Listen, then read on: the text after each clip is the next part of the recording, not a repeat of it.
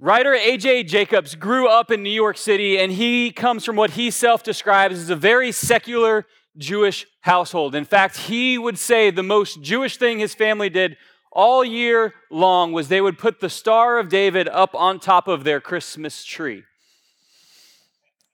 I know your life doesn't always make sense either, so we're, we're not quick to judge on that. But, but faith wasn't really a part of his life, but he did know that he had a Jewish heritage. And as a writer, he's looking for interesting things to do. And so he decided he would go through his scripture and he would highlight all of the commands that were meant to be followed. And he determined for one year he was going to follow all of the commands, however out of context they were he was going to dress the way that Scripture said to dress. He was going to eat the way that Scripture said to, to eat. And he, some things he knew he couldn't exactly do. And so he'd fill his pocket with pebbles. And so if he saw someone breaking a command rather than stone them to death, he would just throw little pebbles at them in an attempt to, to follow all of the teachings of the Old Testament. And he chronicled his endeavor, and it's kind of humorous in some ways, but he committed an entire 12 months every single day, eating this way, dressing this way, living this way. And to me, one of the most incredible things about it is that someone could determine to be so knowledgeable about the words of God without ever getting to know the person of God. He spent a year following instructions but never seeking a person. He followed laws, but he never entered into a relationship. And what can be clearly seen through his authorship of his book and the joke of following scripture for a year, we can clearly see the hypocrisy and the separation of commands and relationship in that. But we often don't see it in ourselves or in the living out of being a church. It's so easy to get caught up in, I just do these certain things. Like, here's my check boxes that I know I need to do to fulfill my obligations as someone who attends church regularly. And we do the things, but we never enter into a personal relationship with God. And so often, we see that in churches. We see that in the New Testament where Jesus is speaking to the Pharisees and, and he talks about it with them. He says, you, you give your sacrifices down to the ounce and you, you follow the rules and the regulations, but you've neglected mercy. You've neglected the love of God. And he's corrective to them.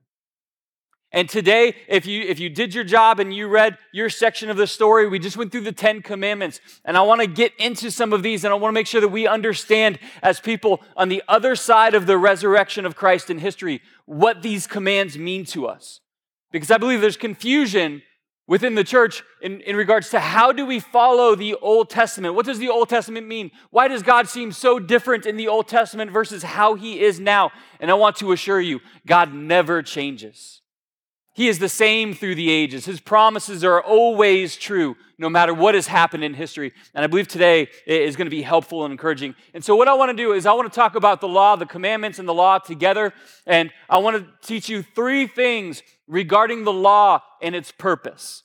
And if you have your Bible, you can be open to Exodus 20. You might want to bookmark or find the spot in Galatians chapter 3 in the New Testament as well, because we're going to be looking at these passages. In Exodus chapter 20 is where we see the listing of, of, the, of the Ten Commandments.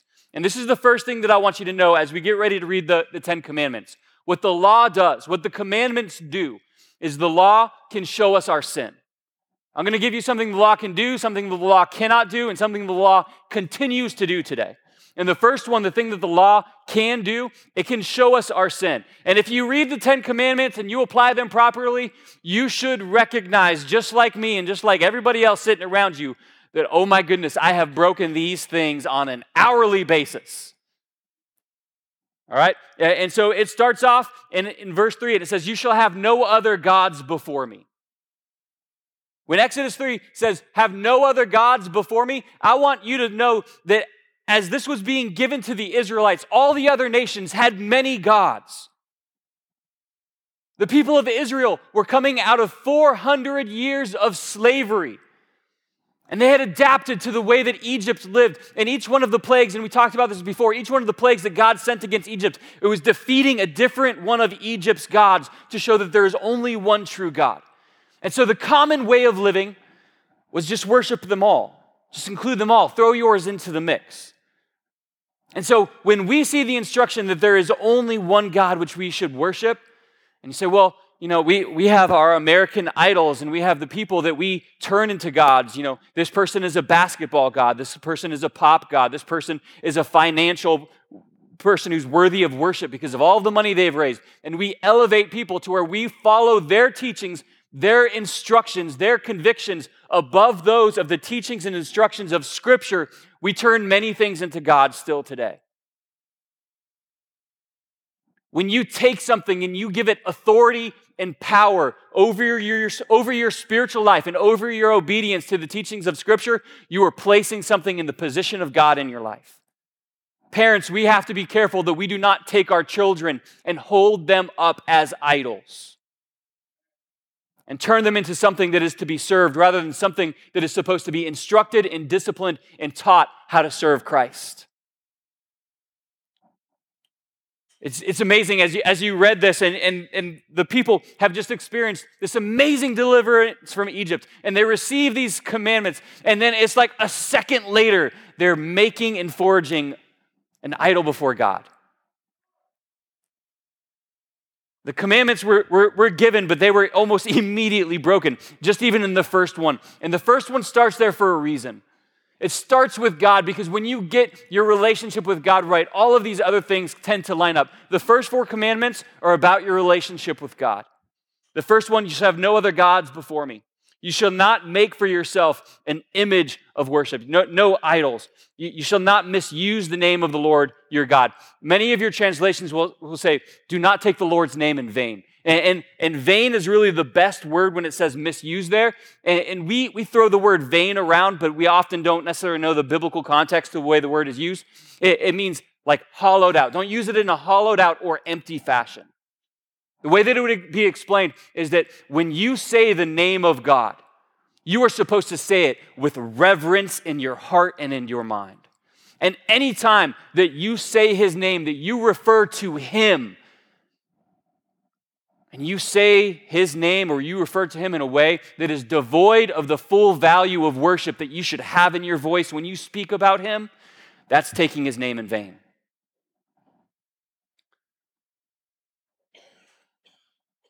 We think that it's only when you say, you know, OMG or when it's put into context where profanity is used. But I want to tell you what Scripture teaches about not taking the Lord's name in vain. It's missing the fullness that should be in your voice when you say it. Now, why is God tick tacky about this? No, God's not tick tacky about this. God is not being, being petty about this. What has happened is we often begin to shrink God down into our own size, where it's like people can say my name however they want to. Like I'm just a person like anybody else. It doesn't matter if a child refers to me by first name or whatever. Like, and, and we get loose because about the way that people say our name, and we just apply that to God. But I want to increase your understanding of the holiness of God the perfection and the power and the might. We are made from dust. And God breathed life into it. And like standing at a foot of a mountain and recognizing how small you are in the universe. We need to understand the expanse and the power of who God is. And when we say his name and we refer to his person, there should be reverence in our heart. That's what that commandment is teaching. Remember the Sabbath day by keeping it holy. That there's a day of rest and a day of worship that we protect from all other work. And God gave us this not as something to limit us, but something to protect us. The Sabbath is meant to be a blessing, and there are things that lead us into worship. The next six show us about our relationship with others. Honor your father and mother. That's an interesting one not just because it's so difficult to do. And yes, you could even expand honor your mother and father to your in laws as well if you didn't think it was difficult, difficult enough to, to do with just your parents. All right? But that one comes with the promise that you may live long in the land. It's an interesting thing about that commandment. And it's an instruction from God that one of the ways you honor Him is by honoring your father and mother. You shall not murder. You shall not commit adultery. You shall not steal. And those feel so common to us because it's the law of all the lands. It wasn't the law of the land of that day. If you were strong enough, you take it, whether it be a person's life or a person's wife.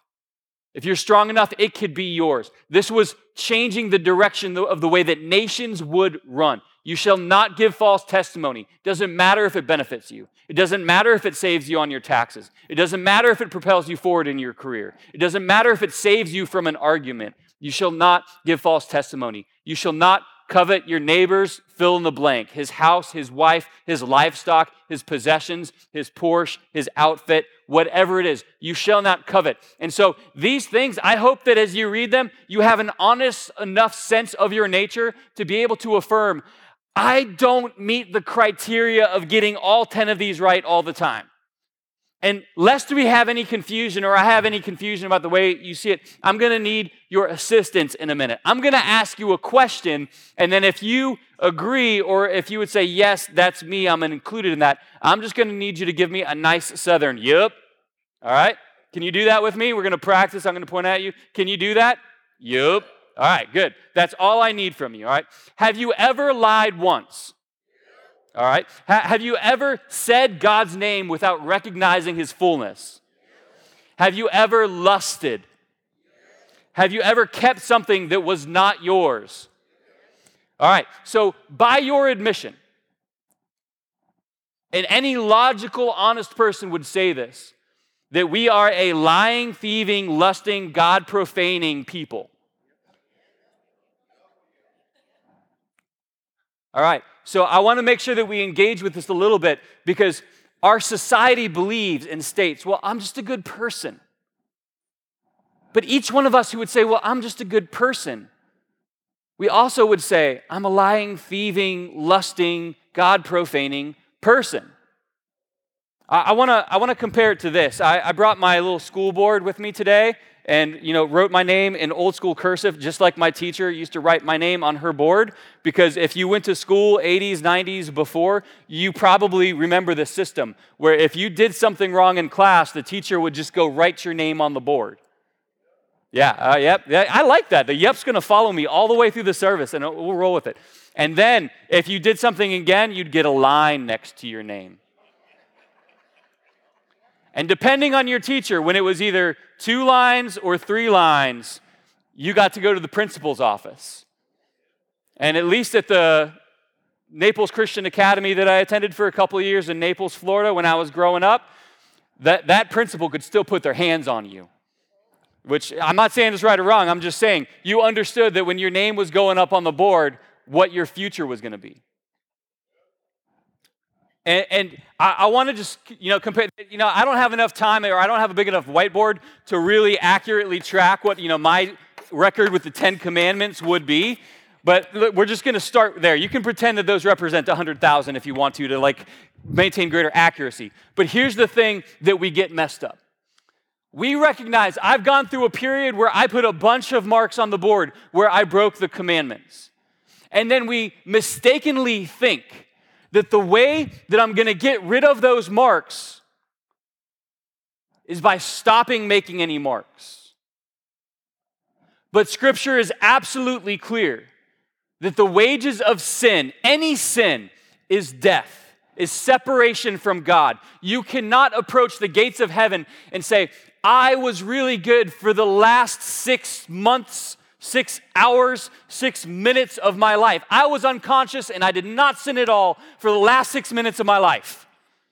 I was a very good person. The commandments do not restore your relationship to God.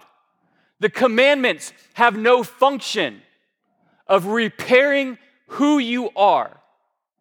What the commandments can do is they can help you understand this is God's expectation and His calling. And when you break it, you have broken your relationship with Him. But there is no amount of pausing that will deal with what you have done. And so, for every single one of us, for the person delivering this message, I want you to understand that we are guilty of sin. And none of us, none of you, no one can stand before a just and holy God and say, I deserve entrance to heaven because other people sinned more than me. God's standard is perfection. God's standard is holiness. And the function of the commandments is to help you recognize that you are sinful, that you do not meet the criteria. And, and it clarifies it this way. You might be like, well, there's one of the commandments I've never broken. Deuteronomy 27, verse 26 says, Cursed is anyone who does not fulfill the words of this law by doing them. And all the people responded to that and, and they said, Amen. But it's when you break one, you break all of them. 1 John 4 20 describes, and it says, the way that we treat each other. Whoever claims to love God yet hates a brother or sister is a liar. I want you to see the connection. That if you say, I do love God, as the commandment instructs me to, but I have a problem with this. It doesn't work that way. And each one of the com- commandments are interconnected in a way that if you're lustful after something that is not yours, that affects your love for God because your love of God should fuel your holiness, not just your sense of obligation. Each one of the commandments are interconnected, and when you break one of them, you break them all. Galatians chapter 3, verse 10, and we'll put this up on the screen.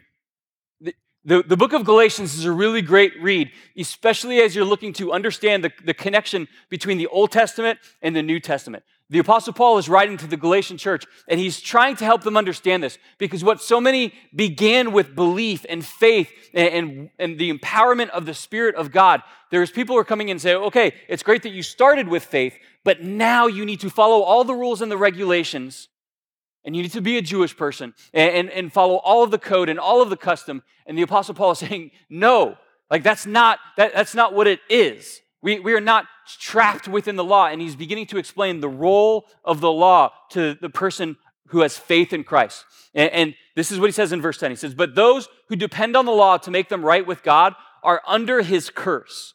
For the scripture says, as we read before, cursed is everyone who does not observe and obey all the commands that are written in God's, in, in, the, in God's book of the law. So it is clear that no one can be made right with God by trying to keep the law. I want to read that one more time in verse 11. If you have your Bible with you, this is a passage that you circle. So it's clear that no one can be made right with God by trying to keep the law. For the scriptures say it is through faith that a righteous person has life.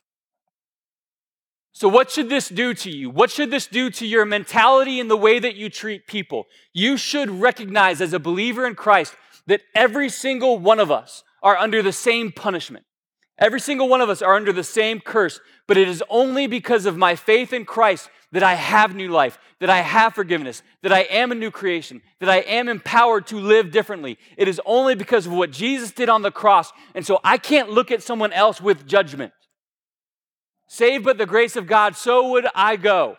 So would I go in that same direction. If it wasn't for the grace of God, I would be that person trapped in addiction. If it wasn't for the grace of God, I would be that person whose family is falling apart. If it wasn't for the grace of God, I would be in the worst of situations.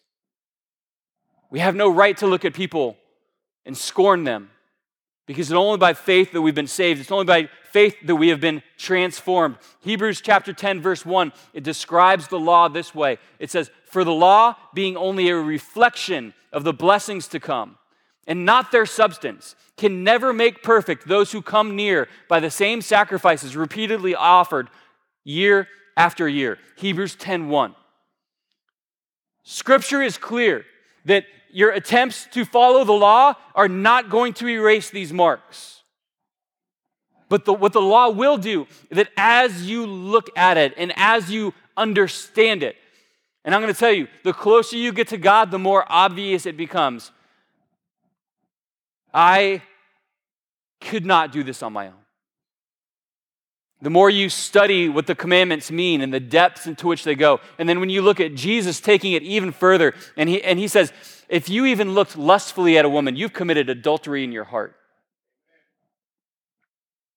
Jesus takes the law and he expands them even, even further into the depths of your soul and into your thinking. And what all of that should do is provide to you the recognition that I have sinned. But here's one thing the law cannot do the law cannot invalidate the promise. Now, this is where it gets cool.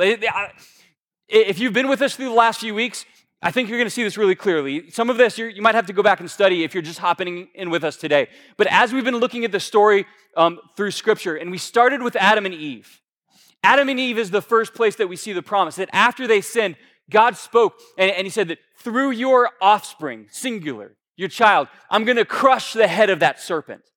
And that's the beginning of the promise of the gospel. It's the beginning of the promise that Jesus would come and he would defeat sin and defeat Satan. It's the beginning of that. And, and then it's made a little bit more clear to Abraham when God says, I am going to bless all nations through you. And it's one of the promises that the Messiah is going to come through your line, Abraham. And that promise was passed down through Jacob. I'm going to bless all nations through you. And then we get to Egypt and we get to the law. And I want you to see that when you think of the Old Testament, you really shouldn't just think of the Old Covenant laws. You shouldn't just think of what we get here in Exodus 20. You're thinking when you describe what does the Old Testament teach? It should really start with those promises. And what Galatians begins to do in chapter 3, verse 15, I'm going to read you, it's three passages. This is another great section to, to circle in your scripture. Put this up on the screen Galatians chapter 3, verse 15. He's writing to the church. It says, Dear brothers and sisters, Here's an example from everyday life. Just as no one can set aside or amend an irrevocable agreement, so it is in this case. God gave the promises to Abraham and his child. And notice that the scripture doesn't say to his children as if it meant many descendants. Rather, it says to his child. And that, of course, means Christ. This is what I'm trying to say. The agreement God made with Abraham could not be canceled 430 years later when God gave the law to Moses. God would be breaking his promise. God is always good to his word, amen? And so when he promises that a blessing is going to come to all nations, but then the nation of Israel, and God says, I am going to raise up this nation, and he's going to work through this nation. The instructions and the regulations and the commandments that he gave to this nation, it does not negate the promise that was given, and that promise was the coming of Christ. The provision of a sacrifice that could really give new life. And, and if you're not clear of like, okay, but that, that's what they say in the New Testament, how, how can we be sure? Jeremiah chapter 31, verse 31 in the Old Testament. This is an Old Testament book. And it says, Behold, the days are coming, declares the Lord, when I will make a new covenant with the house of Israel and the house of Judah. Not like the covenant which I made with their fathers of the day, where I took them by the hand to lead them out of Egypt, my covenant which they broke, although I was a husband to them, declares the Lord. For this is the covenant which I will make with the house of Israel after those days, declares the Lord. I will put my, law within them and write it on their heart and I will be their God, and they shall be my people. I will put my word within them. The indwelling presence of Christ, the Spirit of God in you. It was foretold in the Old Testament. It preceded the law in the promises that were given to Adam and to Abraham and to Jacob. The promise was always there. When you think of the Old Testament, it shouldn't be the law because the law was 430 years after the promise. The promise preceded it. And when we talk about the lower story and the upper story, the lower, like what, what is God doing through Moses? But when we go to the upper story, you can begin to see the story of redemption that was right there from the time that Adam and Eve fell into sin. The promise that, that God was true to all the way through the time of Christ and the time of the church. And the connection between the two is not this separation that there, there's just the, the, the, covenant and the laws and the regulations. The promise was there before. And so the, these commands that, that show us our sinfulness, they, they, they can't fix us and they, they can't invalidate the promise that God had already given to us. And here, here's one thing, the third thing for today, the thing that the law continues to do. The law continues to lead us to Christ. It teaches you and it shows you your brokenness and your need. Galatians chapter 3, verse 24, it puts it this way It says, Let me put it another way. The law was our guardian until Christ came, it protected us until we could be made right with God. Through faith. Some of your translations will say tutor, some will say guardian, but I want to tell you that in our current time and culture, we don't have a good comparison for the illustration that the Apostle Paul is making here. If you read um, Socrates or a- any of the any things about the, the, time of Greek philosophy, you'll come across the, this, this term um, of pedagogue. That's the word that's used here. The, the pedagogue. It was someone who was either a slave or a free man, but they would be given charge over a person's child or children from the time they were age 6 to 16. And their job as the pedagogue, as the tutor or the guardian, was to protect that child. They, they walked with them to school. They, they sat there by their shoulder when they were eating their meals. And if they were eating the wrong thing, it, like they were allowed to put their hands on the child. They were not a teacher. They would walk them to school, and then there would be a teacher that instructed them, but they would make sure that child didn't get into trouble on the way to school. The role of the pedagogue was for 10 years of their life to make sure that that child was doing what it needed to do, but the pedagogue was not supposed to be there forever. There was a time period of protection and instruction and, and correction that was given. That was the role of the tutor, that was the role of the guardian in this illustration that he's using here. And Socrates writes about his and talks about his and the way that it impacted them. One of the things that he says, and when he talk about it with other things, Socrates would actually say, it's an interesting thing about the pedagogue that a person who is a slave will have charge over a person who is a free person. And it's just an interesting dynamic to that time. But so many of us have made ourselves a slave to the tutor, where we have seen as the object of our life the instruction rather than what it was supposed to lead us towards. Because what the passage says is the law is a guardian, is a tutor, is a pedagogue until Christ came. It protected us until we could be made right with God through faith. And so, this is actually something that the law still continues to do. It drives us towards Christ. It drives us towards our need for Him. The fact that there's nothing that we could do to fix what the law has shown us. And, band, if you guys want to come out, I am going to make you lose all your bets because I'm going to end this message on time. Deal with that. That's right. Three minutes. Let's go, baby.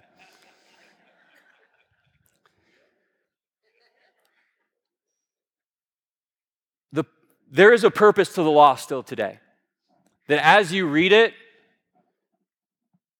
and it says, don't do this, your heart says, yep, I've done that. Don't act this way, don't think this way, yep, I've acted that way and I've thought this way. And this is not to be permissive and say, just put as many check check marks on, on the board as you want.